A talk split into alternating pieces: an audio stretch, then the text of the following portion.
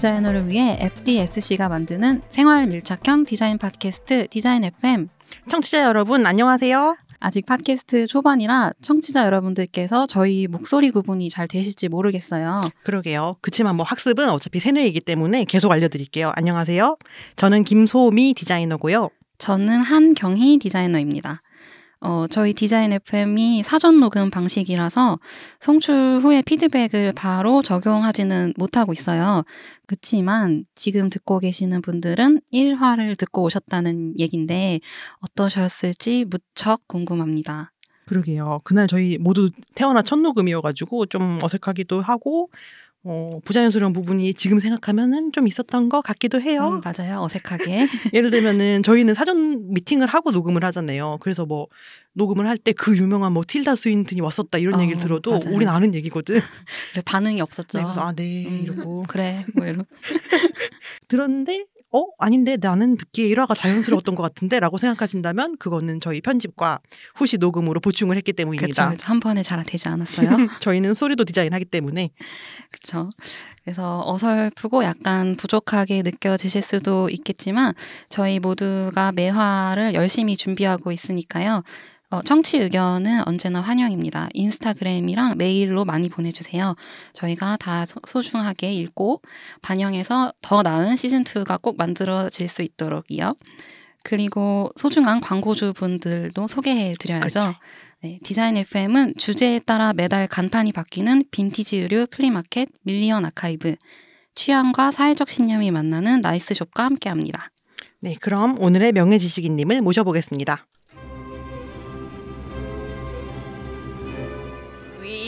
김도훈 디자이너의 거대한 발자취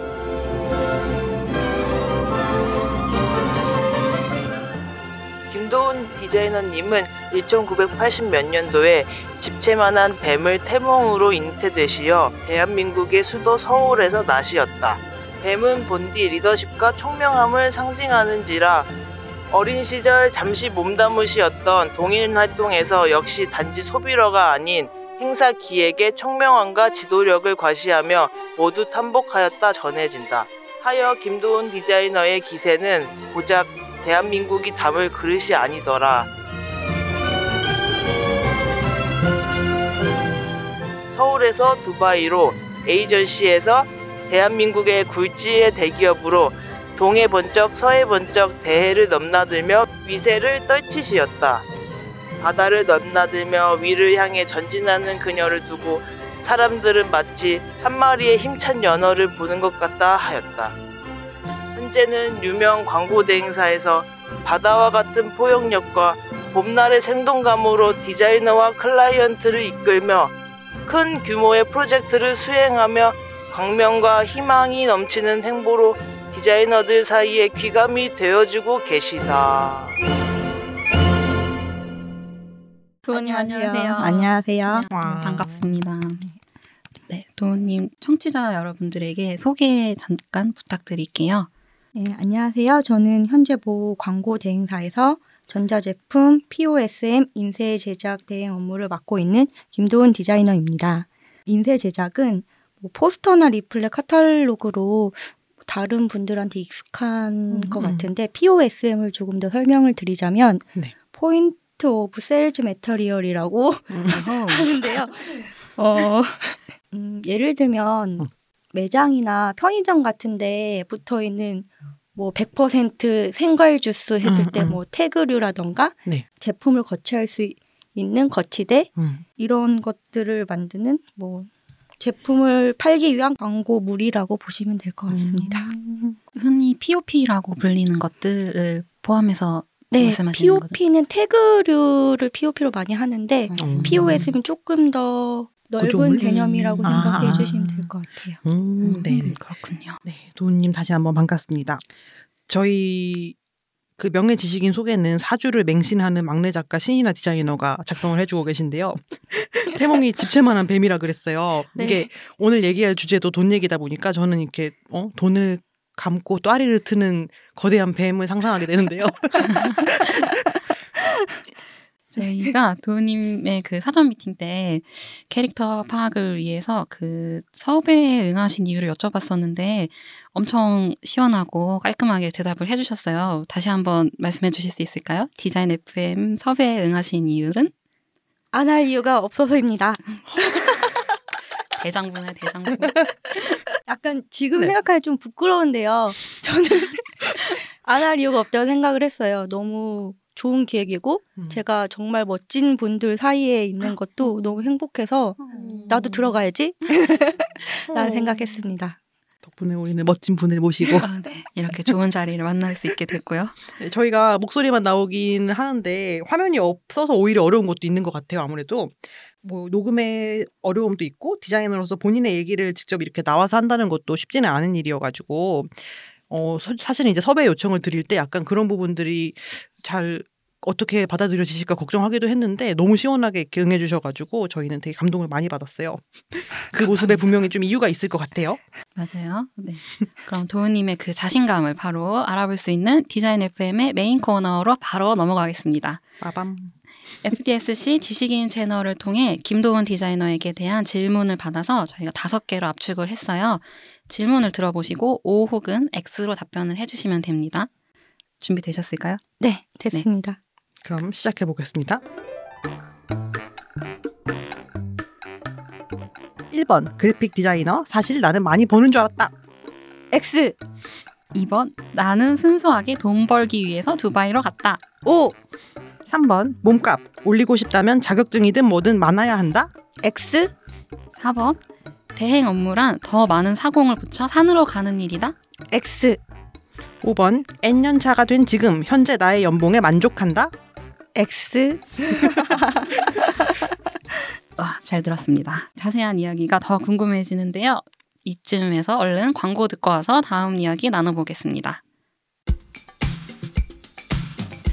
밀리언 아카이브 빈티지 만개 수집품 밀리언 아카이브 빈티지 만개 수집품 스파 브랜드의 비윤리적 생산 시스템에 환멸을 느끼시나요? 여기 밀리언 아카이브가 있습니다. 하나의 주제로 모은 수백 수천 장의 빈티지 의류 주제에 따라 매달 간판이 바뀌는 플리마켓 여러분이 찾던 바로 그 옷가게 밀리언 아카이브 지금 바로 달려가 볼까? 트위터와 인스타그램에서 밀리언 아카이브를 팔로우해 주세요. 주제에 따라 매달 간판이 바뀌는 빈티지 의류 플리마켓 밀리언 아카이브의 광고 듣고 오셨습니다. 어, 이번 OX 퀴즈는 2화의 주제에 맞게 조금 직설적인 질문들이 조금 있었죠. 하나씩 그 답변의 이유랑 도훈님의 생각을 좀 자세히 들어볼까 해요. 자, 먼저 첫 번째 질문부터 소민님이 해 주실까요? 1번 질문이었죠. 그래픽 디자이너 사실 나는 많이 버는 줄 알았다. X로 답을 해주셨는데요. 다들 웃으시네요. 자, 저희가 모른 척하고 일단은 저희 임금 얘기에 앞서서 도훈님 커리어에 대해서 정리를 한번 하면 좋을 것 같아요. 한국에서 2011년부터 편집 디자이너로 2년, 그다음에 UX 디자이너 준비 중에 두바이의 원 에이전시 그래픽 디자이너 대리급으로 이직, 그리고 현재는 다시 한국으로 돌아와서 광고 기획사, 아, 광고 대행사 선임 3년 차이십니다. 어, 저희가 이제 팟캐스트에서 하고 싶은 얘기가 있으실까요? 라고 했을 때 돈 얘기라고 해주셨어요. 평소에는 이런 얘기 하기가 조금 어려울까요? 많은 사람들이 돈 얘기하면 좀 속물적이라고 생각을 하는 것 같아요. 음, 음, 음. 사실 가장 관심 있어 하면서 그죠. 예. 그, 그런데 대놓고 너 얼마 받아 라고 음, 음. 물어보면 왠지 어 내가 뭔가 나쁜 사람이 된 것 같다. 음, 음, 음. 약간 그렇게 생각을 해서 어렵게 느껴질 수 있으나 저는 굉장히 좋아하기 때문에 음, 네, 저도 참 허심, 좋아합니다. 예, 허심탄회하게 너 얼마 받아라고 자주 얘기하는 사람이기도 했고요. 음. 그리고 돈, 돈 이야기가 껄끄러운 게 아니라서 자꾸 얘기해야지 음, 음. 임금도 보장받을 수 있고 제대로 일할 수 있는 단가가 책정이 되기 때문에 꼭 필요한 이야기라고 생각을 합니다. 맞습니다. 맞아요. 네.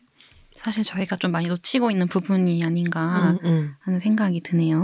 음. 그리고 질문 답을 조금 더 음. 해보자면요. 네. 그래픽 디자이너가 음. 돈을 못 번다는 건 알고 있었으나 이게 이게 초반부터 계속 가는 줄 몰랐어요.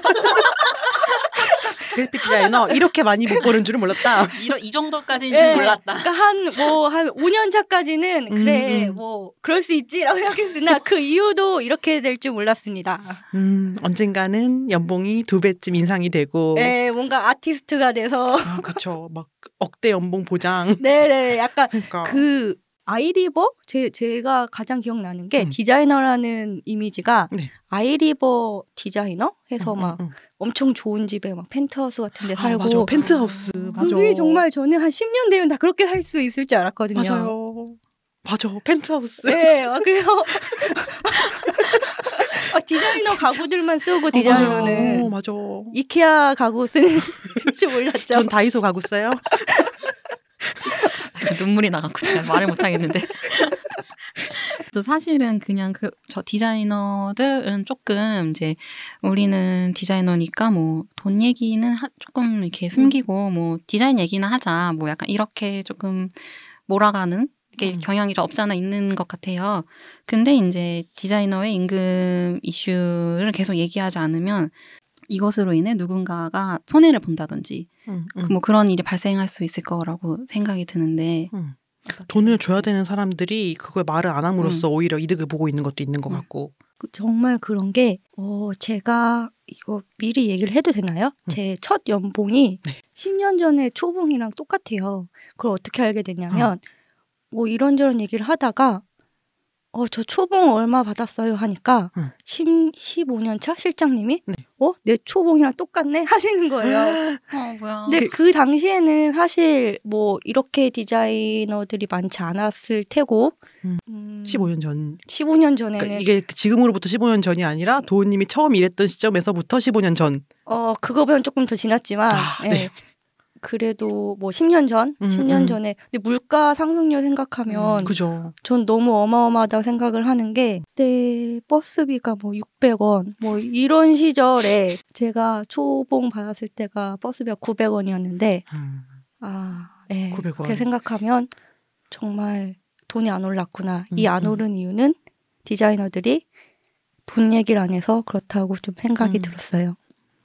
네, 그러면은 말 나온 김에 도우님 초봉을 까고 시작을 해볼까요? 얼마 받으셨어요 초봉으로? 2011년 기준 초봉 1,800만 원으로 시작했습니다. 야, 1,800. 네. 만족하셨었나요? 만족하지 않았는데 음. 회사를 들어가려면 네. 구인 구직 음. 사이트에 들어가잖아요. 네. 근데 보통 기업에서는 기업이 아니죠 회사죠. 회사에서 초봉을 음. 오픈을 하기 때문에 아, 신입사원 네네. 초봉 오픈하기 때문에 시장 단가라고 생각을 했어요. 아, 1,800이. 다 이렇게 받는 줄 알고. 음, 실제로 다 음, 이렇게 받았고 음. 뭐 1,600, 1,800 음. 아, 이렇게 다들 받았기 때문에 당연한 거지만 저렇게 음. 믿음이 있었죠. 이렇게 일하면 나중에 내가 펜트하우스 살고. 디자이너 가구 쓰고 이럴 줄 예, 알았는데 예, 음, 음. 나중에는 1억 8천씩 받고. 예, 그쵸, 그쵸. 근데 이제 그러면은 다니시다가 연봉이 저희가 들었던 걸로는 한 2,100만 원까지 오른 뒤에 퇴사를 하셨다고 들었어요. 그때 퇴사를 하시게 된 계기도 저희는 궁금하거든요. 사실 퇴사를 하게 된 이유는 음. 월급이 계속 밀렸기 때문인데 돈도 안 좋은 이마저도 거. 예, 이마저도 밀려서 푼돈이. 예, 도저히 내가 좋아하는 일로 살아갈 수가 없겠다는 생각이 음, 들었어요. 그래서 음, 퇴사를 하게 됐죠. 음, 그러면은 퇴사를 하면서 뭐 이직 준비를 바로 하신 거예요? 네, 이직 준비를 바로 했어야 되는데 너무 지쳐 있었어요. 이게 계속 돈이 한 달, 그러니까 많이 체불, 차라리 계속 체불이 되면 음. 사람이 금방 포기해야 될 텐데 음, 음. 한달 뒤에 주고 아, 보름 뒤에 주고 아. 그러면 저는 카드 값은 그렇게 안 되잖아요. 음, 바로 바로 내야 되니까 또 음. 그러면은 뭐 가족 중에 누구한테 돈을 빌리고 음, 이런 식으로 전혀 계획을 할 수 없는 기간이 굉장히 길어지다 보니까 음, 음. 야근은 사실 힘들지 않았는데 음. 그런 재정적으로 힘들다 보니까 좀 쉬고 싶어서 쉬었다가 뭐 여기저기 찔러봤는데 잘 안 돼서 뒤에 나오겠지만 공부를 해야겠다 음, 음, 이렇게 해서 공부를 좀 하다가 네, 그렇게 됐습니다. 음. 도우님이 그 이제 두바이에 가서 일을 하시게 됐는 게 그 뭐라고 해야 되죠? 분야가 이제 디지털 분야라고 하셨잖아요. 음, 아닌가요? 디지털 분야를 디지털 분야로 가려고 했죠. 아, 아, 그 얘기를 좀 할까요? 어, 그때 네네. 뭐 디지털 분야가 사실 월급을 조금 더 많이 받을 수 있다는 부분을 고려하셨다고 들었는데 뭐 어떻게 고려하고 결정하셨는지 제가 돈을 좀 돈에 관심을 갖게 된 계기가 이제 임금 체불도 되고 음, 음. 뭔가 이 회사를 잘 더 알아봐야겠다. 일단 들어가서 경력을 쌓는 게 능사가 아니다라고 음. 생각을 해서 찾아보니까 일단은 신입으로 들어가면 얼마를 받는지 초봉은 거의 다 대부분의 회사들이 오픈을 하고 있어요. 음, 음. 그랬을 때 웹디자인이나 이런 쪽이 시작이 2100에서 2400으로 시작을 해서 음, 편집보다는 디지털로 가자. 음. 그리고 종이 이제 그만하자. 이제 곧 없어진다는데. 그때가 또 맞아. 한참 네, 그런 네. 얘기를 할 때였어요. 네, 없어진다는데 그만하자라고 해서 그런 쪽으로 전향을 하고 싶어서 공부를 했죠. 음, 음. 그 일단 초반에 이제 뭐 시- 디자이너들의 초봉은 시장 단가라고 이제 뭔가 조사할 수 있는 부분이 있었, 이제 있었는데 연봉이 비례해서 오르지 않는다라든지 그런 디자이너가 상대적으로 다른 직업에 비해 연봉을 좀 적게 받는다에 대한 것들을 좀 깨닫게 된 계기 같은 게 있을까요? 친구들 중에서 디자인 전공 아닌 친구들이 음. 취업을 했을 때 네. 비슷한 규모의 회사인데 음. 저보다 훨씬 많이 받는 거예요. 아. 그리고 어, 개인적으로 얘기하자면 저희 언니가 초대조를 나왔는데 음, 음. 엄마가 너무 화가 났죠. 넌 4년제를 나왔는데 왜 언니보다 못 버냐. 음. 그래서 어 이거 이상하다. 왜냐하면 학벌에 따라서 돈을 적게 받고 많이 받고는 약간 논란 요지가 있지만 음, 그래도 그거보다 더 적게 주는 건 아닌데 음, 음. 일단 디자인 회사들이 당연하게 어, 다른 데도 이만큼 주니까 음. 우리도 이만큼 줄 거야 음. 라고 생각을 하는 것 같아요. 음. 이게 이 사람의 능력이라던가 음. 아니면 뭐 배경이라던가 이런 거 상관없이 학원 나와서 디자인 회사 가도 1800, 음. 4년제 나와도 1800. 음. 우리 이거밖에 못 줘. 근데 음. 네가 하고 싶어서 하는 거잖아. 음. 라고 생각을 많이 하는 것 같습니다. 그 하고 싶어서 하는 거잖아라는 말이 진짜 많은 사람을 주저앉히는 말인 것 같아요. 네. 유난히 그런 디자인하는 애들한테 그런 말을 좀 많이 하는 것 같아. 너가 재밌어서 이거를 선택했잖아? 라고 이렇게 음, 좀 음. 결과를 떠미는 거? 음. 근데 음. 지금 제가 잠깐 계산해 봤는데 음. 초봉이 1,800이면 음. 월급이 한 150 정도 나오는 건가요? 150이죠. 네. 이게 지금 최 뭐라 해야 되죠? 그 당시 최저임금이 네, 최저임금 그러니까 알바를 해서 최저임금 받는 것보다 적게 받는 거 아닌가요? 사실상 제가 4학년 때 뭐 알바하고 했을 음, 때 비슷하죠. 거의 비슷하다고. 음. 네, 지금 네. 약간 최저임금이 올라갔고 이거랑 비슷하거나 혹은 좀 더 많은 걸로 제가 비슷할 알고 거예요. 있는데 네. 여기서 잠깐. 2019년 현재 최저임금은 시간당 8,350원이며 주 40시간 근로자의 최소 월급은 174만 5,150원입니다. 그럼 최저임금도 못 받고 어쨌든 업무의 강도는 훨씬 높잖아요. 야근도 그쵸. 막 되게 음, 음. 당연하게 야근을 시키고 그게 돈은 도- 그거에 맞게 잘 안 주는 안 주고 음. 되게 부당하다고 생각이 갑자기 드는데요. 드는데요. 갑자기 억울하네 제가. 좀 이런 거를 뭐 오늘의 우리가 대화를 통해서 음. 좀더 자유롭게 이런 얘기를 음. 꺼내고 이게 네. 수, 수위를 올려갖고 우리의 근로 조건이나 이런 환경들이 좀 나아졌으면 좋겠네요. 업계 분위기 자체가 그런 것 같아요. 우리는 멋지고 음. 아름다운 걸 만들고 있으니까 음, 이런 음. 얘기 먼저 작업 먼저 얘기하자. 네. 음. 돈 얘기는 조금 나중에 하자. 음. 음. 지금 중요한 거는 우리가 어떤 결과물을 만들지 음. 이거에 좀 더 집중하자고 음. 하면서 돈을 안 주는 거죠. 그러니까 나중에 가 평생 못. 지잖아. 그런 얘기 뒤로 돈을 숨기는 거죠. 안 네. 주려고 돈을. 그러니까 이게 저희 뭐 나중에 좀 더더 얘기하겠지만 음, 지금 저희 연봉 얘기만 하는 것뿐 아니라 음. 사실 이게 연결이 저희 디자인비 음, 제작비와도 아, 네. 연결이 돼 있는 것 음. 같아요. 음. 회사들이 돈 얘기 안 하다 보니까 음. 점점 더 단가가 늘고. 포터 한 장에 얼마, 아, 뭐 리플렛 한 장에 얼마. 이게 해가 갈수록 오르는 게 아니고 네, 해가 네. 갈수록 깎이잖아요. 그쵸. 특히 대기업이나 이런 데는 음, 컨펌을 받으려면 음. 어, 예산이 없어요. 점점 줄고 있어요. 라고 네. 하면서 조금씩 조금씩 깎잖아요. 음. 맞아요. 아주 교묘하게 조금씩. 막0.2% 1%씩 음. 이렇게 매해 깎다가 이제 그러면 우리는 뭐 먹고 살지? 음. 할 정도로 계속 깎고 있는 것 같아요. 맞아요. 다들 이제 디자인을 원가로 공급하는 그쵸. 내 인건비는 어디에? 그럼 다음 두 번째 질문으로 한번 넘어가 볼까요? 두 번째 질문이 나는 순수하게 돈 벌기 위해 두바이로 갔다 였는데 오라고 답변해 주셨어요. 이제 두바이로 건너가게 된 계기가 혹시 이제 몸값을 조금 올리고 네. 좀더 나은 환경에서 일을 하려고 생각해서 가신 것 같은데 어 이렇게 몸값을 좀 올려야겠다고 생각하신 계기가 어떤 게 있을지 궁금해요.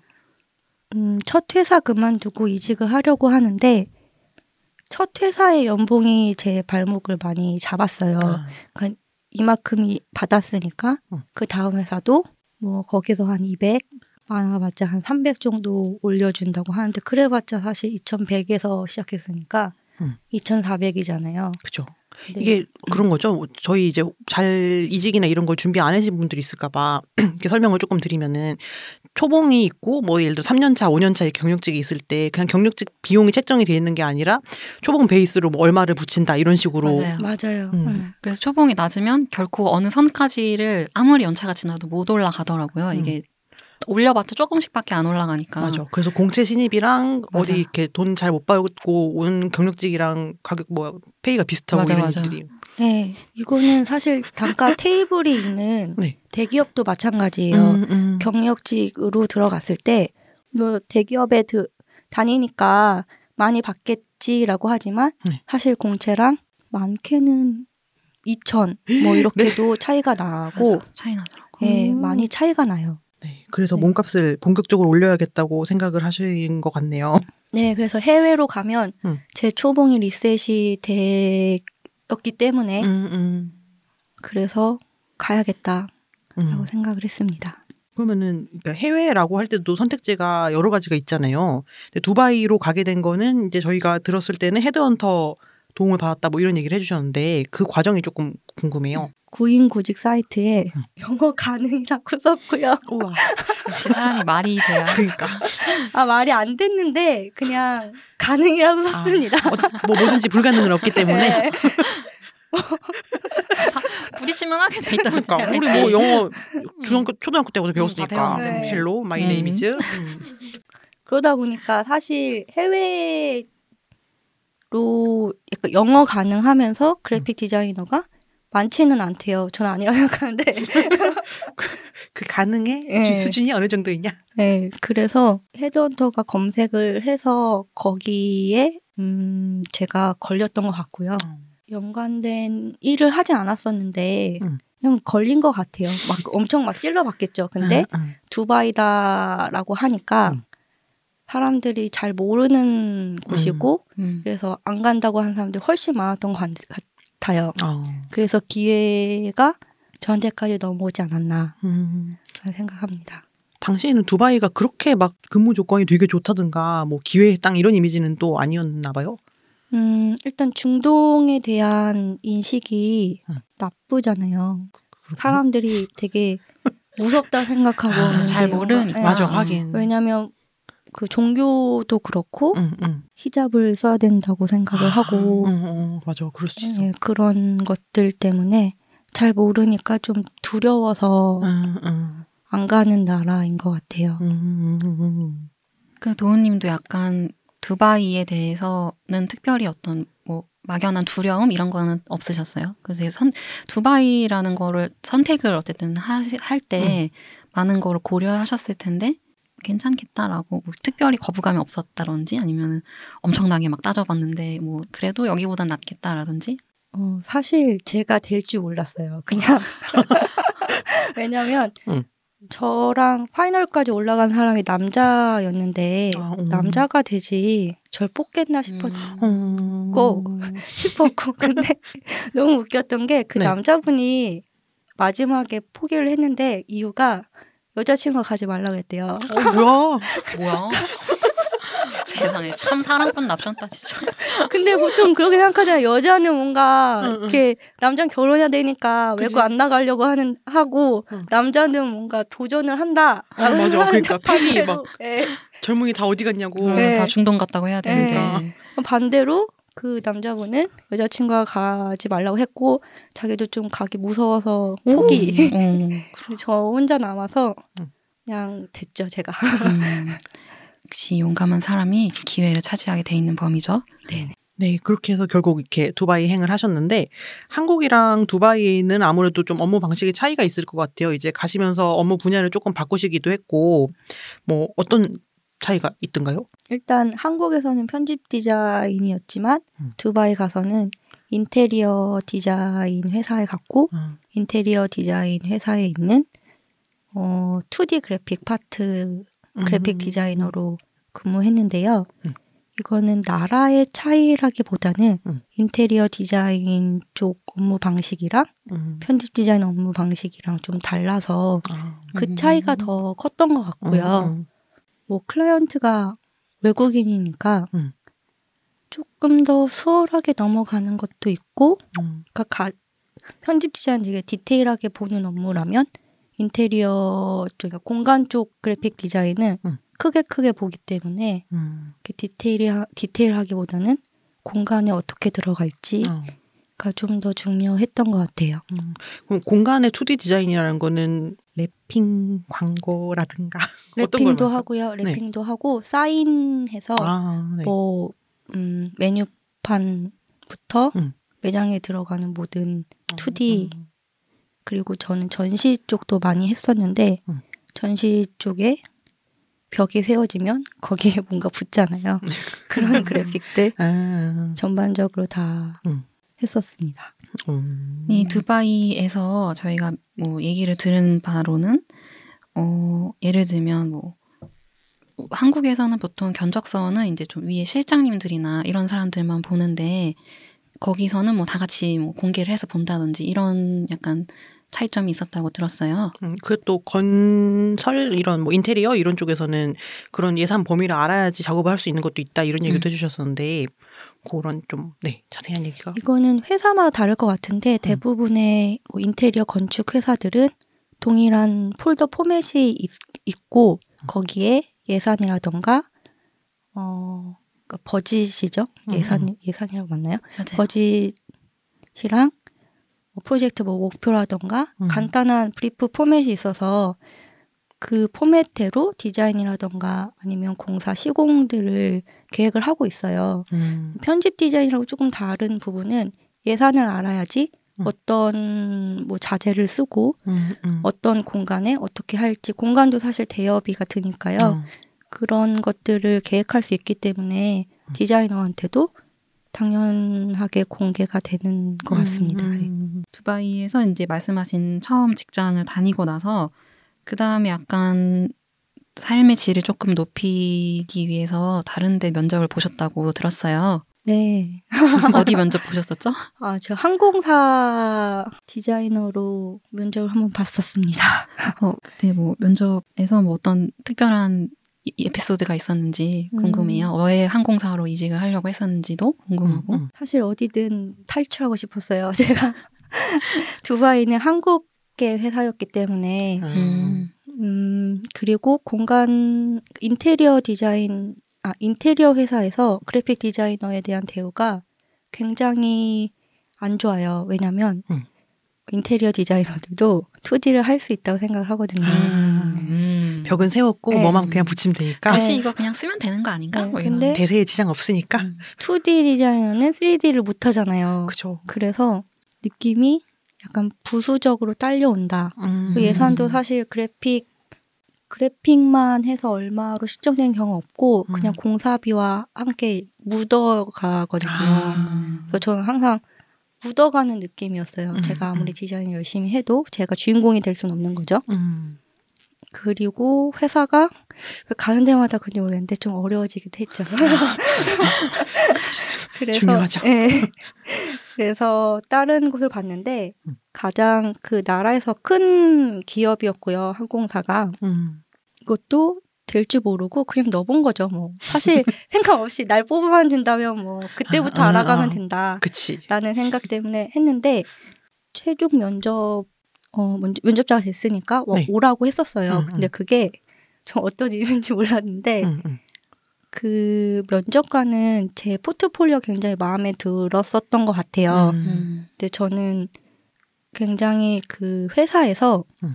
뭔가 항상 인정을 많이 못 받고 음. 항상 보조적인 역할이다 보니까 음. 제가 얼마나 잘하고 내가 어떤 사람인지 모르는 상태에서 그냥 한 10명 정도 본 것 같은데 들러라고 생각을 했죠. 아, 근데 되게 많이 후보가 많이 있는 것 중에 네. 한 명이었을 음, 거다. 한 명이었을 거다 내가 생각을 되겠어, 해서 네. 되겠어 해서 어, 정말 외국 회사를 제가 면접을 본 적은 한 번도 없기 때문에 아, 음. 경험 삼아 가야지라고 생각했는데 너무 떨리는 거예요. 음. 아무 생각도 안 나고 이게 뭐지? 이게 뭐지? 아닐 텐데 내가 내가 맞나? 그거 매일 다시 한번 보고 음, 음. 이랬는데 어 결론적으로 얘기하면 제가 첫 번째 면접자였는데 음. 절 가장 마음에 들어서 부른 거였어요. 어. 근데 몰랐죠. 전혀 예상도 못했고 음. 그래서 그 이후 그리고 막 질문을 하잖아요. 너 이런 것도 할 수 있어. 우린 이렇게 이렇게 할 거야. 우리 뭐 대우는 이래 이래 이렇게 얘기하는데 네. 그냥 머릿속 멍한 거예요. 음. 어 좋구나. 우와, 내가 이렇게 한단 말이야. 뭔가 마음은 이미 어 좋구나 좋구나 이렇게 생각을 했는데 준비하지 못했어요. 저 제가 얼마나 할 수 있는 사람이라던가 이런 자신감도 없었기 때문에 어. 대답도 사실 제대로 못했고 영어 면, 면접이 어떻게 되는 건지 준비도 잘 못했고 그냥 어 불렀어 불렀어 이 생각밖에 안 났던 것 같아요. 음. 아쉽네요. 제가 네. 다 아쉽네요. 그러니까 그때도 또 영어 가능 썼던 것처럼 음. 이거 망해 할수 있습니다. 아, 물론이죠. 있게. 사실 그 전에는 음 자신감이 저도 없었죠. 제 작업 에 음. 대한 자신감도 없고 그냥 열심히 했다 음, 뭐 음. 이렇게만 생각했는데 아 조금 더 자신감을 가져도 되지 않을까 음. 라고 했던 순간들이 몇몇 있었어요. 그랬을 때 내가 조금 더 강하게 나왔으면 음. 더 좋은 결과로 나올 수 있었는데 음. 자신감이 없어서 이렇게 된 거 아닌가라는 생각이 많이 들어서 바뀌게 된 것 같습니다. 음. 네. 음. 그러게요. 그 항공사의 어떤 대우, 뭐 연봉 같은 거는 어땠었나요 당시에? 연봉이 음, 일단 집이 1년에 한 3,500 정도 나왔고요. 집? 금액이 예. 집이요. 집이- 집이 예. 나온다는 거죠? 예, 집이 나왔고 어, 주거 해결됐고. 네, 해결됐고 연봉이 제가 주니어 그때도 시니어로 처음 했었는데 주니어 3년 차로 응. 했을 때 한 5만 5만 불? 5만 불 정도 됐던 것 같아요. 와, 물에 얼마지? 얼마죠? 5,500에서 한 6천? 오 와우. 와, 그거랑 뭐 저도 갈래요. 항공사 아 근데 사실 이거는 별거 아니고 별거 아니에요? 비행 그 항공사니까 어. 유류세만 내고 비행기 아. 탑승 되는데 저 포함 가족 그리고 제 지인들 3명까지 하니까 제가 막 그때 오, 너무 야, 진짜. 오일 머니가. 어. 너무 좋았죠. 너무 좋아서 그냥 어, 야, 씨. 아 너무 아까워. 그러니까 내가 집도 나오는데 여행도 다닐 수 있고 음. 전 세계가 내 집이고 음. 그쵸. 되게 저도 안타깝게 생각하는데 제 일이 아니었으니까 맞아요. 어, 못한 거라고 생각을 하고 음, 뭐 그렇습니다. 그러게 우리가 또 이제 음. 자신감이 있어야 음. 두바이에 내 집도 없고 비행기도 비행기 타고 타고. 하는데 그렇습니다. 그래서 이렇게 자신감을 갖기로 크게 결심을 하셨던 도우님 얘기 들어봤고요. 네. 이제 저희 3번 질문으로 넘어가 볼게요. 저희가 질문이 몸값을 올리고 싶다면 자격증이든 뭐든 많아야 한다라고 질문을 드렸고 X라고 하셨어요. 네. 네네. 뭐 왜 X라고 생각을 하셨을까요? 일단 전 영어 점수가 없어요. 아, 오. 그 영어 가능은 어떻게 해서 가능하게 되신 거예요? 아니 그냥 영어를 할 줄 아니까 영어 영어 가능. 내가 할 줄 아니까 영어 가능. 태어나면서 혹시 bilingual이 있는지. 약간 운이 좋은 케이스였는데 응. 호주 워킹 홀리데이 1년 갔는데 아. 사실 워킹 간다고 영어 잘하는 거 아닌데 그렇게 그래요? 생각하시더라고요. 음, 갔으니까 응. 좀 하겠지 음. 아, 라고 생각을 했고 두바이 가서 또 영어를 많이 쓰진 않았거든요. 한국 회사다 보니까 아무래도. 음. 근데 어, 두바이 3년 일했으니까 영어를 잘 하겠지 음. 라고 해서 영어 점수 없어도 안 물어보더라고요. 오. 영어 이번 지금 회사에도 네. 영어 면접을 할 줄 알았는데 음. 안 하시더라고요. 아. 그래서 쉽게 넘어갔습니다. 어, 약간 지금 저 꿀팁을 배웠어요. 그러니까 모든 외국 가서 조금 시간을 보내면 그냥 할줄 안다고 생각하는구나 사람들이. 어. 하긴 제 친구도 중국계 회사 갔다가 그러니까 중국에서 근무를 했었는데 맨 한국 사람만 만나고 들어왔는데 중국어 마스터인 줄 알고 그 친구가 할 줄 아는 중국어는 저한테 말 걸지 마세요. 화장실 어디예요? 이런 거. 네, 저희 뭐 그때 얘기를 하는 거 보니까 맨 처음에 이제 이직을 첫 회사에서 이직을 준비하실 때 한국 디자인 교육진흥원에서 UI UX 분야를 배우시기도 하셨다고 들었었어요. 그러면은 이것도 자격증은 없는 거네요. 자격증 없죠. 그냥 수료증이 있습니다. 그러면 갖고 계신 어떤 공인 자격증이나 인증서나 무슨 자- 하나도 없어요. 어. 그러니까 어떤 취업용 스펙을 위해서 준비한 거는 따로 없다라는 음, 게 생각해도 될까요? 네, 근데 저도 하려고는 했는데 이게 어 합격 당락을 결정하진 않는 것 같아요. 음. 제 경험상에서는 음. 물론 있으면 어 이런 것도 있네라고 할 거고 음. 대부분의 회사가 점수 갖고 오라고 할 텐데 음. 저는 지금 회사는 음. 제가 그 전에 두바이에서 했던 거고 음, 음. 그래서 어 뽑지 마- 않을 거면 그냥 뽑지 마라는 생각으로 봤기 때문에 어. 어. 아니 그 다음에 바로 네. 영어 공부 꿀팁 있으세요라고 물어보려고 했는데 아 꿀팁 없고 일단은 나가라라고 하면 생각하면 그러니까 경험을 되겠네요. 열심히 어, 쌓으면은- 나가서 경험하자. 그것이 꿀팁이다. 이게 영어로 저희가 취업할 건 아니잖아요. 그렇죠. 근데 영어 중요한데, 응. 그러니까 영어 중요하지 않, 않은 건 아닌 것 같아요. 응, 응. 근데 제가 영어로 어떤 말을 할 수 있는지가 필요하다고 생각을 하거든요. 아, 점수가 그러니까 문제가 아니고 점수가 음, 문제가 네네. 아니고 디자이너면은 음. 디자이너든 뭐든 음. 그걸로 영어로 그게 더 중요한 거지. 내 직업이 어떤 거가 더 중요한 거지. 음, 음. 영어가 영어 잘한다고 음. 그 일을 가질 수 있는 건 아니거든요. 음, 근데 좀 어떤 사람들 반대로 생각하는 것 같아요. 음. 외국에 취업하려면 네. 영어부터 해야지. 아, 근데 음. 영어 엄청 음. 잘할 필요는 없어요. 아 그래요. 네. 내 직업에 대해서 설명할 수 있고 그거에 음. 대해서 이 사람을 설득시킬 수 있으면 되거든요. 음, 음. 그게 꼭 완벽한 문장으로 설득을 시킬 필요는 없다는 음. 거죠. 그러면 두바이에서 일하실 때 그 영어로 커뮤니케이션 할 때가 있었잖아요. 네. 그럴 때도 뭐 그렇게 완벽한 formal English를 쓰지는 않던가요? 어, A들은 글쎄요, 이게 이거는 회사마다 다를 것 음, 같은데 어, 완벽한 영어를 쓰는 사람 은 일단 저희 회사에 없었어요. 음. 약간 좀 broken English라고 하죠. 음, 음. 그런 걸로 거의 사용을 했기 때문에 네. 그래도 뭐 다 통했죠. 음. 네. 서로 서로 약간 영어가 제2 외국어라 가지고 네네. 약간 서로. 반대하는 예, 그런 것도 있어요. 음. 근데 어. 정말 영어권 나라면 분위기는 좀 달랐을 것 같긴 한데 음, 음. 그 제 동료 중에서 미국에서 일을 했던 친구가 있었는데 음. 친구는 아니지만 어쨌든 네. 동료가 있었는데 영어를 잘 못했거든요. 음. 근데 어, 살아남았어요. 그리고 음. 약간 음. 책 항상 책상 위에 그게 있었거든요. 뭐 100문장만 알면 비즈니스 메일 쓸수 있다. 이런 거 있잖아요. 책, 책 제목이에요, 그게? 뭐 약간 그런 아, 종류의 어. 그런 식으로 해서 이게 꿀팁이네. 어.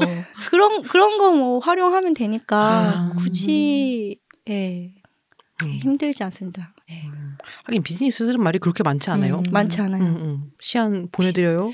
비슷한 검토 말은 부탁해요. 계속 똑같은 문장으로 네. 돌려막기 하면 음, 되니까. 음, 음. 네 맞아요 맞아요. 돌려막기. 주세요. 어. 저도 한 달 정도는 계속 남들이 쓰는 메일 표현들 계속 정리를 하긴 했었어요. 음, 음, 음. 그럼 두바이에서 일하실 때 어떤 이런 영어 관련해서 뭐 재미난 거나 특별한 기억에 남는 에피소드 같은 게 있을까요? 음 영어 관련된 거다기보다는 음. 제가 어, 모 대기업 계열사였다 보니까 그 음. 회사 일을 많이 했는데요. 음, 네. 한국 회사라서 음. 윗사람들은 한국 사람이잖아요. 아, 네. 근데 아래사 일하는 사람은 외국인이었어요. 음, 음. 그래서 막 같이 일을 하다가 윗사람이 한국 사람이 와서 음. 저한테 한국말로 말을 걸더라고요. 네. 이거 이렇게 이렇게 하실 건가요? 해서 제가 아 이거는 이렇게 할 겁니다라고 한국말로 하고 음. 그리고 그 사람은 가고 음. 음 저랑 같이 이제 그 광고주 클라이언트가 외국인 클라이언트가 나중에 물어봤는데 음. 아이 사람이랑 내가 다 먼저 한국말로 협의하기로 했어 음. 하니까 이 외국인 클라이언트가 더 이상 말을 못 하더라고요. 어. 이게 어 어떤 어떤 느낌이냐면요. 음, 음, 한국 사람이 외국에 있을 때 한국말 할 수 있다는 건 굉장히 큰 힘이에요. 음. 그래서 저는 영어보다는 한국말 할 수 있었기 때문에 네. 음.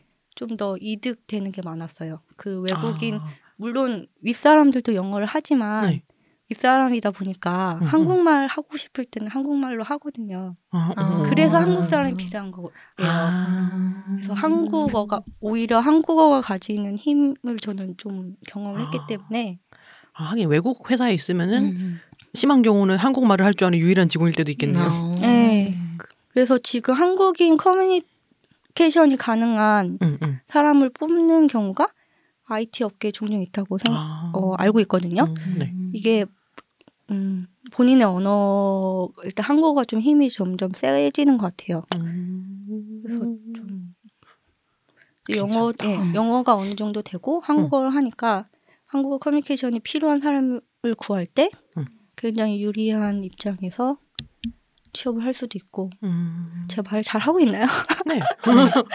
잘하고 네, 있습니다. 꿀팁이 넘쳐나고 있네요. 어. 그러니까 우리가 영어를 그러니까 영어에 영어에 매일 예, 100개를 해서 그러니까 영어를 너무 스트레스 받지 말고 음. 어느 정도 하고 그 어느 정도 하면 자신감만 갖고 음, 음. 뭐 어디든 가도 저는 괜찮을 것 같다는 생각을 합니다. 물론 영국이랑 미국은 안 돼요. 아, 네. 거기는 거기는 영어만 쓰는 본진이니까. 예, 본지는 안 되지만 음, 영어를 너도 나도 다 용서해주는 나라로 네. 가자. 네. 네, 저희 사전 미팅 때 했던 그 에피소드가 되게 재밌었는데, 음. 그 뭐 영어 쓰시는 분이 뭐 어쩌고저쩌고 영어로 막 얘기하니까 어떤 직원분이 그거 메일로 보내라고 되게 짧게 아. 말했다고. 아 이거는 지금 현재 다니고 있는 회사 에피소드인데요. 아, 이제 글로벌 업무를 하는 분이셨어요. 한 10년 정도 외국에 있다가 이제 국내 업무 하고 싶어서 본사로 들어온 케이스였는데 글로벌 업무를 하니까 당연히 영어 면접을 봤어요. 음. 그래서 그 네이티브 면접관이 음. 영어로 물어봤는데 음. 어, 그 사람이 딱 답변을 했다고 하더라고요. 음. 나 영어 못한다. 그럼 만약에 뭐 광고주가 음. 광고주가 영어로 이렇게 설명하려 그러면 음. 나는 이메일 미로 끊어버린다. 나는 못 알아듣겠으니까 글로 정리해서 네. 다오. 네. 메일로 보내라. 메일로 보내라. 문제 없다. 어. 라고 해서 오히려 그 네이티브 면접관이 웃었다고 하더라고요. 아. 이런 당당한 음. 음. 그래 뭐 메일로 보내면 되지. 그치. 네. 음. 어쨌든 일이 되게 하는 게 중요하니까. 음, 그치, 그쵸. 자신감이 중요하다. 그치. 음. 음. 그래 가끔은 한국어로 말하고 있어도 이 사람이 메일로 보내줬으면 좋겠을 때가 있으니까 그렇죠. 좋은 태도인 것 같습니다. 음. 그러게요. 우리는 말로 전화 영어를 전화 영어 못 알아들을 것 같으면은 아, 아이고 나는 영어를 못한다 어. 이러는데 네. 그러게 그런 자신감 중요합니다. 그럼 4번 질문으로 넘어가 볼까요? 네. 대행 업무란 말이 더 많은 사공을 붙여서 산으로 가는 일이다라는 거에 이제 X라고 대답을 해주셨어요. 어, 어, 왜 어떻게 X라고 대답을 해주셨는지 음, 이유가 궁금하네요. 대행 업무는 오히려 많은 사공들을 음. 하나로 만드는 만들어주는 일 같아요. 음, 음. 그래서 X라고 대답을 했고요. 음. 왜냐하면 음, 업무를 할 때 굉장히 많은 이해관계자들이 있잖아요. 네. 이 사람들이 한마디씩 얹으면 음. 굉장히 그 한마디씩 얹은 걸 바로 디자이너가 음. 듣게 됐을 때 네. 네. 굉장히 혼란스러울 텐데 음, 중간에 대행사가 끼면 음. 정리를 해주죠. 한 가지 말로. 그러니까 오히려 대행사가 없을 때 산으로 갈 확률이 높아질 수 있다. 음. 네, 전 그렇게 음, 생각해요. 음, 음, 음. 그 중간 관리자의 역할인 거잖아요. 그게 사실은 중간에서 말을 이렇게 뭐라고 해야지 전달을 해주고 또 이렇게 받고 하는 게 조금 어려울 텐데 커뮤니케이션 하는 데 있어서 어떤 힘든 점이나 뭐 그런 게 음, 어떤 게 있을까요? 대행 업무를 조금 더 구체적으로 설명을 해드리자면요. 음, 음. 어, 어떤 프로젝트가 만들어졌을 때 이거를 어떻게 할지 음. 광고주들은 클라이언트들은 아무 생각이 없어요. 어떤 대행사를 쓰고 네.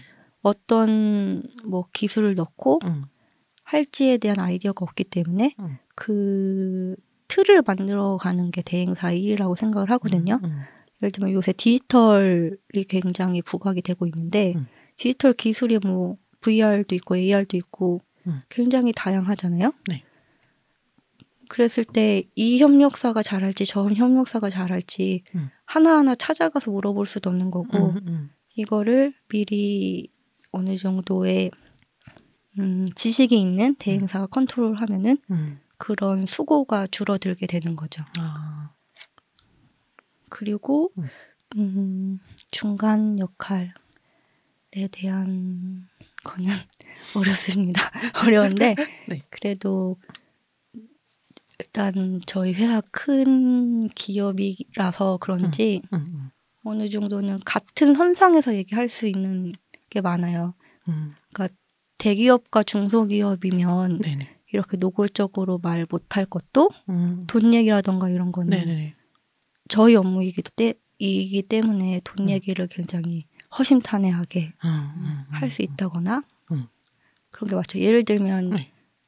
맨날 클라이언트들이 아, 왜 이렇게 비싸요라고 하는데 음. 그럴 때마다 아 저희 협력사는 A급이라서 비싸요라고 하는 거를 네네. 협력사 말할 수는 없잖아요. 음, 음.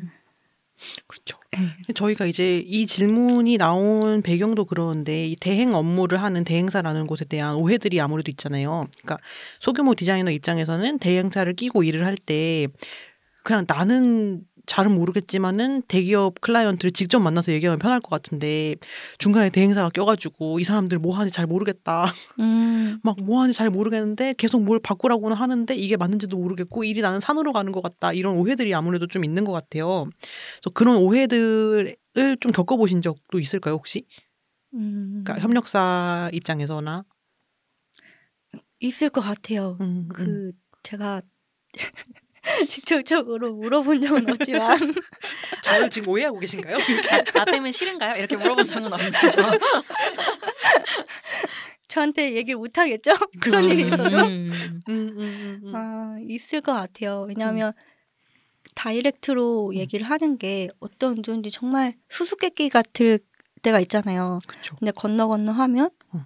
더 모를 수 있으니까 그때는 어 미팅을 요청을 합니다. 그럴 아, 때는 음, 그래서 음, 음. 광고주가 무슨 말을 하는 건지 음. 같이 한번 파악을 해보자. 아, 음. 미리 미리 뭐 로비에서 먼저 만나서 음. 이런 이런 얘기를 했는데 음. 무슨 말인지 나도 모르겠으니 같이 들어가자. 음. 이렇게 해서 좀 좋네요. 그런 그런 불필요한 음, 음. 걸 줄이려고 단계를 줄이려고 하는데 네. 사실 대기업의 약간 숙명 같은 것 같아요. 그 음. 단계라는 거. 아, 불필요한 음, 단계라는 맞아. 거. 이 저 제가 같이 일하는 사람들도 결국에는 그냥 한 일개 사원일 뿐이니까 음, 맞아. 상무도 있고 뭐 네네. 사장도 있고 이래서요. 맞아. 음, 어쩔 수 없는 것 같아요 이게. 음, 음, 음, 음. 그럼 도우님이 지금은 어, 예전에는 실무를 직접 이렇게 담당을 하셨었는데 이제는 연차가 조금 지나서 어떤 중간 관리자의 역할로 넘어가게 된 거라고 지금 보이는데 그 두 개의 어떤 역할에 대해 차이가 조금 느껴지시나요? 음, 일단 실무를 했을 때는 제가 이걸 어떻게 만들면 될지가 음. 중요했다면, 네. 어, 지금 중간 관리 그 기획자로 일을 하면서는 음. 어떻게 보일지보다는 음. 이거를 어떻게 쓸지가 더 중요해지는 것 같아요. 음. 그래서 음, 이렇게 만들어진 디자인을 어디다가 어느 매장에 음. 얼마큼 뿌릴 건지 아, 물론 음. 큰 거는 음, 클라이언트가 정하겠지만 음, 음. 그런 것들에 대해서 좀 더 치우치고 음. 그리고 이게 얼마인지가 음. 굉장히 많이 중요해졌죠. 음. 사실 디자이너는 이게 얼마고 이런 거 전혀 그쵸. 신경 안 써도 되잖아요. 음. 그러니까 전혀까지는 아니지만 음. 근데 저는 이게 전부죠. 어, 그 약간 이전에 뭐 해외에서 일하셨거나 뭐 했던 그런 그리고 약간 어떤 돈에 대한 관심들 약간 이런 게 좀 도움이 됐을까요? 이 업무를 하는 데 있어서? 음, 사실 제가 돈에 관심이 있었다고는 하지만 그래도 디자이너라서 음, 다들 주위에서는 그렇게 세- 얘기를 했었어요. 너는 어, 견적 못 쓸 거다. 왜냐면 실제로 견적을 안 썼었기 때문에 실무랑 어. 보통 한 3, 어. 4년 차 되면 견적을 그쵸, 조금이라도 그쵸. 음. 쓰는데 저는 그런 기회가 없었어요. 음. 왜냐면 회사의 유일한 그래픽 디자이너여서 일, 일만 해도 너무 아, 버겁기 음. 때문에 어, 견적 한 번도 안 써본 사람이 이 일을 할 수 있을까라고 저도 좀 생각을 했는데 음. 음, 보다 보니까 음. 디자이너라고 엑셀이 처음에 숫자 보면 어, 이게 뭐야라고 하지만 음, 보다 보면 또 익숙해지거든요. 음. 이거 하나의 툴일 뿐이고 음, 음. 그래서 관심을 갖고 보니까 네. 어, 재밌는 부분도 생기고 음, 음. 그러다 보니까 제가 이제 돈도 관심 있고 이러니까 아내 디자인이 얼마인 게 음. 이래서였구나 어, 음, 이렇게 알게 된 것 같습니다. 음. 그 중, 제가 이제 회- 저도 회사에서 일을 하다 보면 이제 어떤 다른 팀 부서 사람들이랑 일을 하게 되면 커뮤니케이션이 어쨌든 중요한 문제로 떠오르게 되더라고요. 이거를 음, 음. 뭐 불피 말씀하신 불필요한 절차, 뭐 보고 절차에 있어서 이걸 어떻게 하면 잘 먹힐지 이런 거를 막 고민하게 되는데 음. 특히 진짜 중간 그러니까 음. 중간 대행사로 있으면서는 그런 고민이 진짜 많을 것 음. 같아요. 소통이나 이런 전달에서 오는 문제들을 어떻게 예방을 하고 컨트롤할 수 있을지 음. 그렇게 커뮤니케이션적인 부분에서 뭐 생각하는 얻게 된 스킬이라든가 아니면 되게 중요하다 생각하는 것들이 있을까요? 일단 제가 애용하고 있는 방법은 음. 메일을 길게 쓰지 말고 설명을 최대한 줄일 수 있는 방법으로 줄여야 된다고 생각해요. 음. 보통은 내가 이렇게 이렇게 했으니까 음. 이렇게 이렇게 해주세요라고 굉장히 길게 쓰거나 음. 아니면 막 디테일하게 막 설명하기 시작하거든요. 음, 음. 그러니까 이게 이렇게 이만큼의 뭐 예를 들면 500만 원이면 500만 원을 받을 수밖에 없는 음. 그런 이유에 대해서 설명하기 시작하면 네. 이 사람들이 안 들어요. 아, 그러니까 왜 음. 500만 원을 받는지 음. 한 가지 이유로 밀고 나가는 게 음, 음. 오히려 더 먹히더라고요. 음. 그리고 자꾸 디테일 세부적으로 들어가면은 네. 계속 그 세부적으로 그 상대방도 음. 방어하게 돼서 아. 결론이 잘 안 나요. 그냥 음. 아젠다를 하나 잡고 네. 이건 이래서 이러니까 음. 이거 한번 해주세요라고 하면은 음, 그쪽 음. 답을 하나만 해야 되잖아요. 아, 그치. 그래서 좀 더 정리가 잘 되더라고요. 어. 맞아.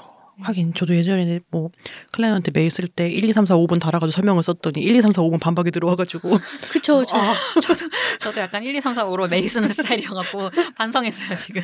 그러니까 줄여서 하나로 써야겠다. 저는 A급이라서요 이렇게. A급이라서 시야는 하나입니다. 뭐 이렇게.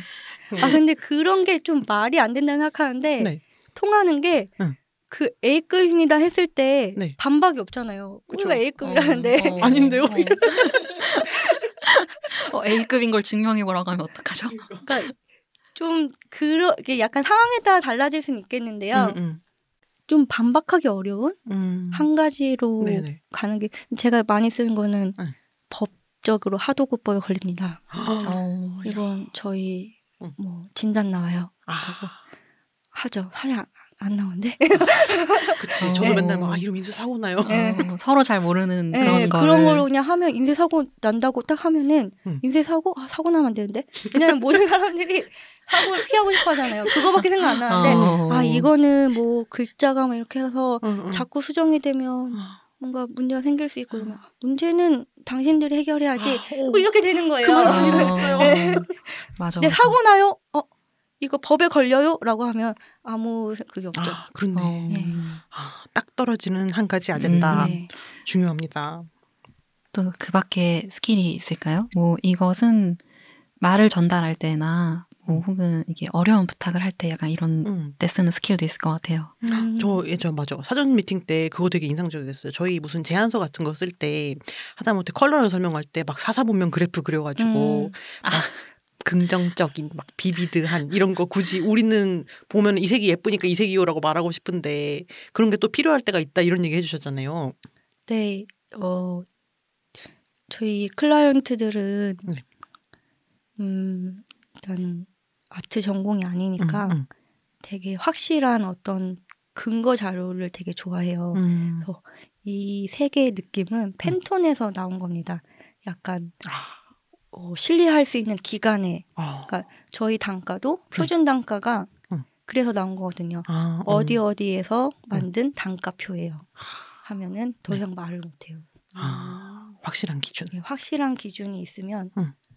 신뢰할 수 있는 뭐 사실 그렇게 팬톤이 뭐 그렇게 올해의 컬러. 네, 올해의 컬러 사실 그냥 자기네들이 정하는 거잖아요. 네, 거기야 뭐 그렇게 큰 어떤 게 없을 텐데 음, 음. 그, 어, 팬톤의 올해의 컬러예요. 그러면 저희도 이렇게 한번 써보면 어떨까요? 했을 때 굉장히 설득이 되는구나. 설득이 되고 그래서 이 사람들도 음, 그런 저희 이제 컬러 가이드가 있는데 음. 상문 그쪽 광고주 상무님이 음. 그 사사 분면을 다 외우고 있다고 하더라고요. 그 형용사 뭐 밝고 네. 뭐 상쾌한 음. 럭셔리한 아, 뭐 그래서 새로운 제품이 나왔을 때 음. 그래서 이거는 사사 보면 어디에 있는 거야?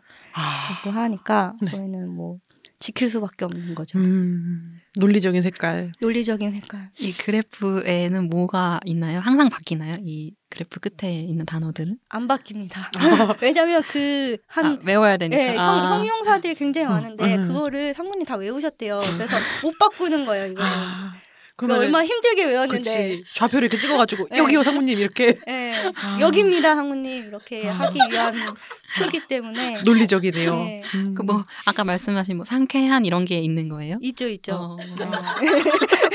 그러면은 X, Y 축으로 해서 상쾌하고 럭셔리한데 어딘지 친근한 뭐 이런 식으로. 예, 그 그럼 뭐 친근한 해서 이거는 네. 그래서 이 색깔입니다라고 아, 다 정해져 있어요. 저도 써먹어야 될 것 같아요. 그러니까 멋있습니다. 그런 거 하나 구축을 해놔야 될 것 같습니다.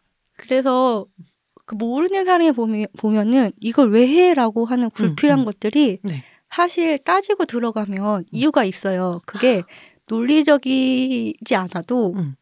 그 이유만 알면은 아, 아, 그쵸, 그쵸. 이렇구나 결정이 왜 이렇게 결정이 됐는지 음. 굉장히 쉬워지는데 음. 사실 그 역할이 대행사의 일인 것 같아요. 아, 음, 일단 저희 협력사들은 그거를 알 수는 없잖아요. 회사 상황이 어떻고 음, 네. 여기에 누구 누구가 있는데 상무 취향이 어떤지 전혀 알 수가 없으니까 음, 음, 그거를 알려주는 역할이기 때문에 음. 그러니까 저도 그 전에는 되게 미스테리한 결정들이라는 것들이 이제 이해가 되더라고요. 음.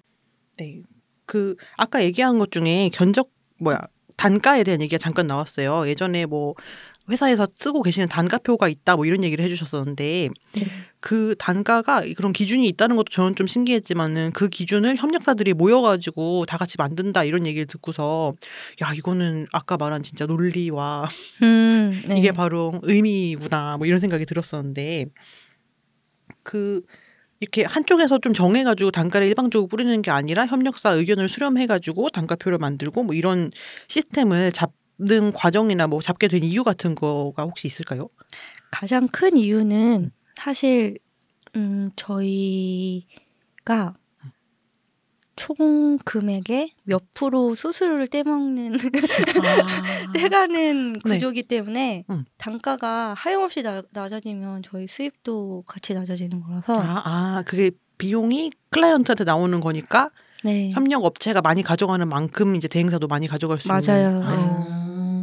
그러다 보니까 어 그리고 음. 사실 저희 연간 계약을 하는데 음. 연간 계약을 했을 때 네. 협력사가 만약에 굉장히 불합리한 조건으로 계약을 해서 음. 진행을 하면은 이 협력사는 그 회사를 유지할 수가 없잖아요. 아, 그렇죠. 그러다 보니까 어느 정도 보장을 해줘야지 우리도 살고 너네도 살고 음, 음. 그러니까 같이 가는 입장이 된 거죠. 음. 근데 지금 대행 업무는 음. 크게 이렇게 수수료랑 피 계약으로 돼 있는데 네. 뭐 1년에 얼마 음. 라고 측정이 돼서 계약을 하는 경우도 있어요. 음. 그럴 때는 제가 아무 일 안 해도 음. 뭐 예를 들면 1년에 2억 정도가 보장이 된다. 음.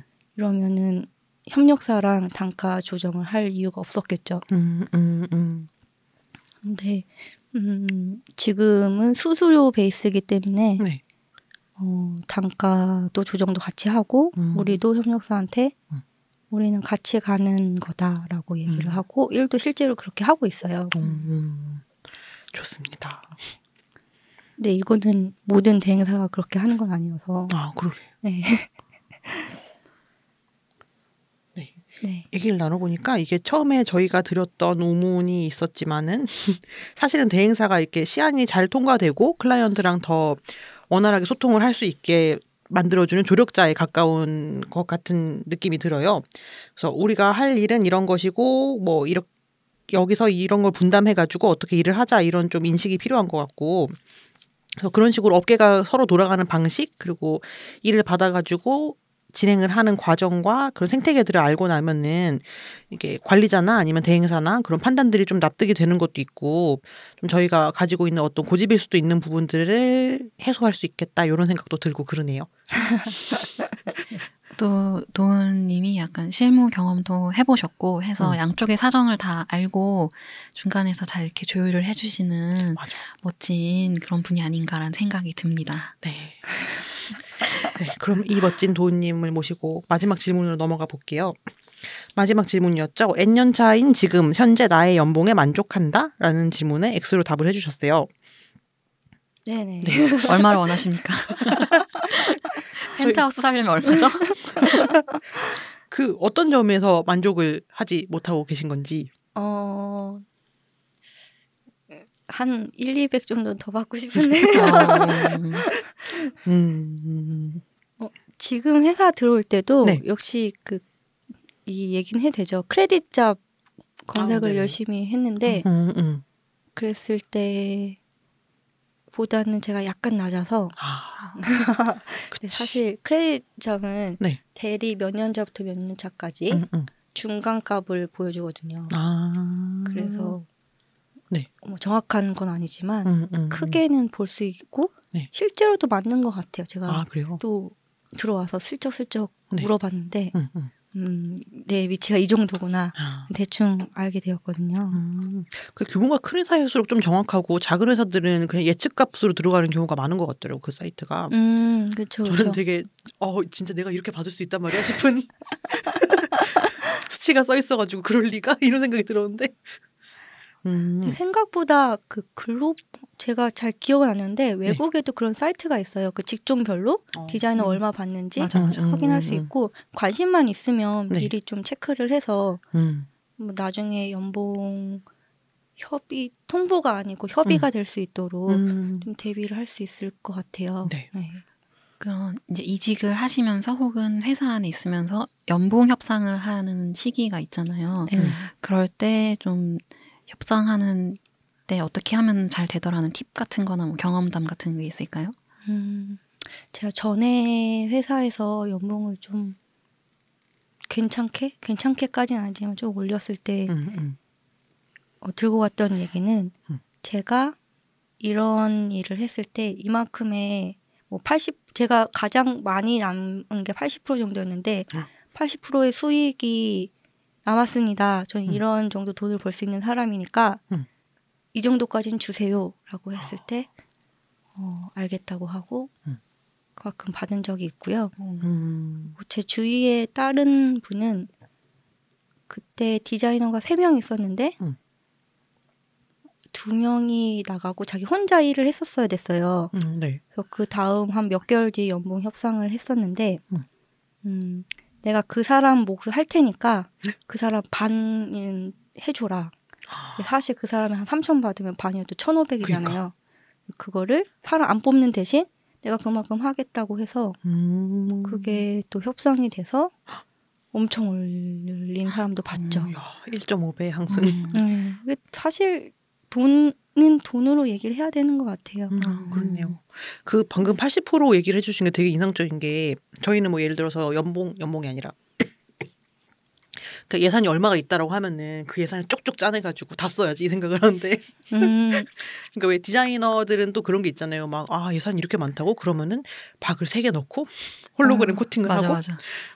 뭐 무선 제본 대신에 신제본 해야지 막 이렇게 하는데 그거를 내가 오히려 이렇게 잘 효율적으로 디자인을 해가지고 얼마 정도 수익을 냈다라는 게 어필 포인트가 될 수 있다는 게 약간 생각 못 해본 부분이네요. 음.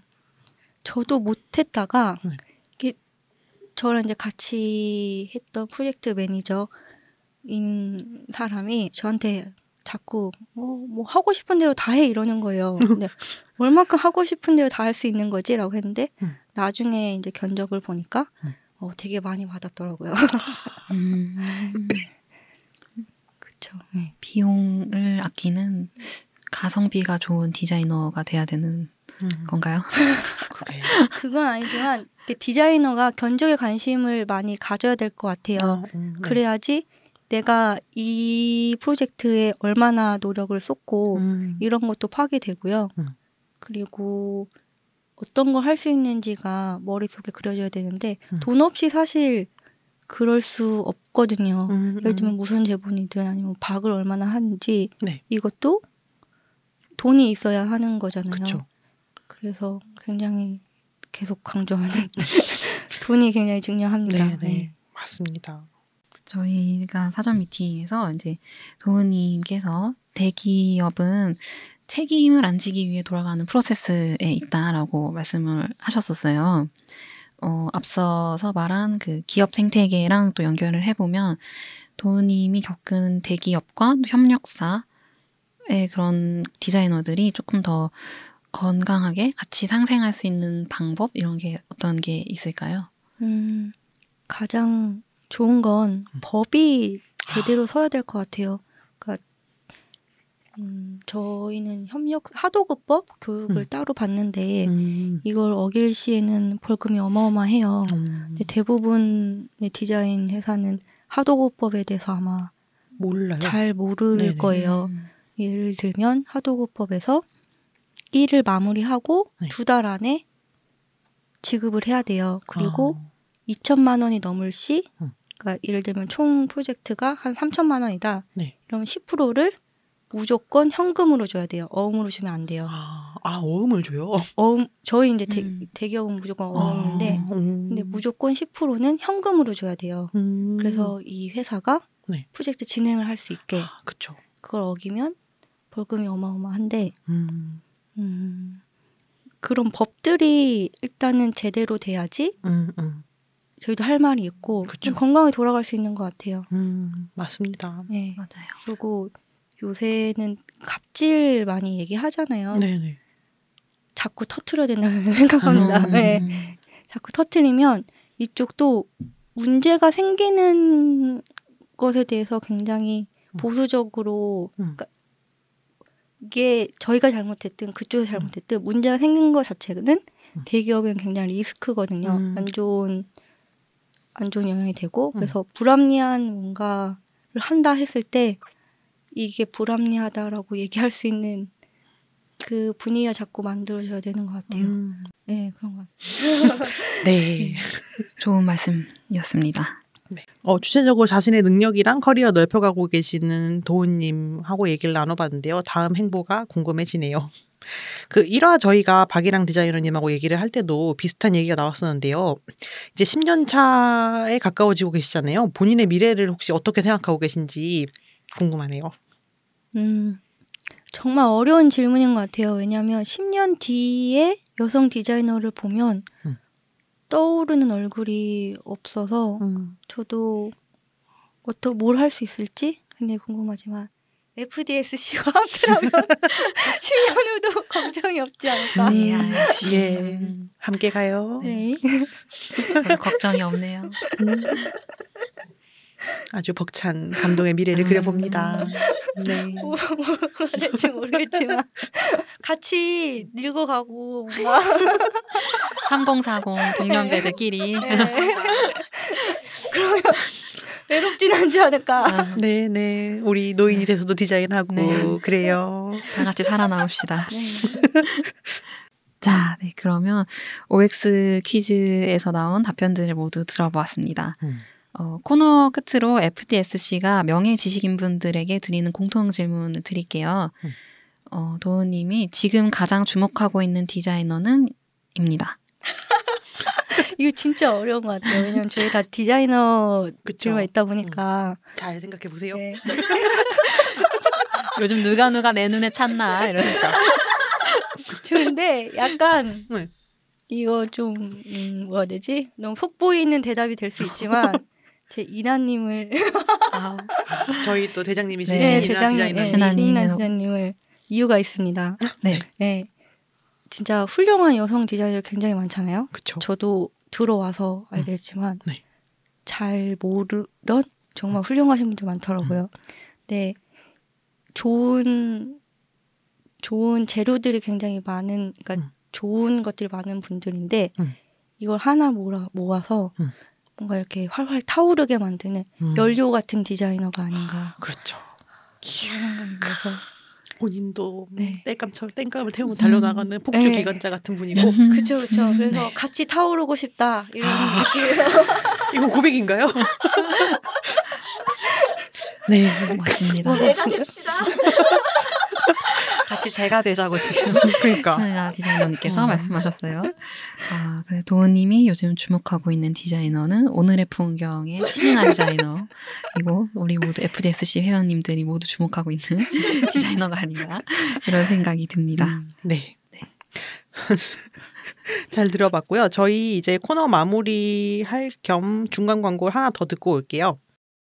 취향과 신념 만났다. Nice Shop. 아니, 아직도 Nice Shop 모르는 사람이 있어? Nice Shop 뭐 하는 곳이죠? Nice Shop은 디자인 편집숍이에요. 문구류부터 향초나 incense, 도자기 오브제 같은 라이프스타일 제품까지 아름다운 것들을 팔고 있어요.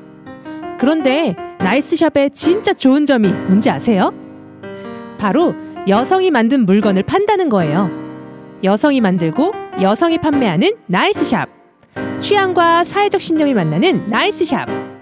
트위터와 인스타그램에서 hi 언더바 Nice Shop을 팔로우해주세요. 네. 취향과 사회적 신념이 만나는 Nice Shop 광고 듣고 오셨습니다. 마지막으로 코너 속 코너죠. 디자인 한 줄 코너 진행을 해볼 건데요. 어쩌다 보니 예정이 없이 디자인 한 줄을 직접 읽게 되신 저희 작가님 수영 디자이너님 모셔보겠습니다. 안녕하세요. 네, 안녕하세요. 아직까지도 당황스러운 김수영 디자이너입니다. 네, 그래도 이걸 가장 잘 아시는 분이 진행을 해주셔야 되기 때문에 이렇게 오늘도 부탁을 드려보겠습니다. 오늘의 디자인 한 줄 부탁드립니다. 네, 오늘의 디자인 한 줄은 뉴욕에서 활동하는 작가이자 그래픽 디자이너 칼리 아이레스가 말한 한 줄입니다. Creative is never enough. 창의력만으로는 충분하지 않다. 어, 창의력만으로도 충분하지 않다라니 뭔가 의미심장한 말인 것 같은데요. 네. 이 한 줄은 미국의 디자인 협회 AIGA가 운영하는 아이온 디자인과의 인터뷰에서 그녀가 했던 말입니다. 음. 칼리 아이레스는 동료들과 함께 약 3년 동안 디자인 스튜디오 하우라프를 운영하고 끝내 문을 닫기까지 겪은 사업 경험에 대해 말을 하는데요.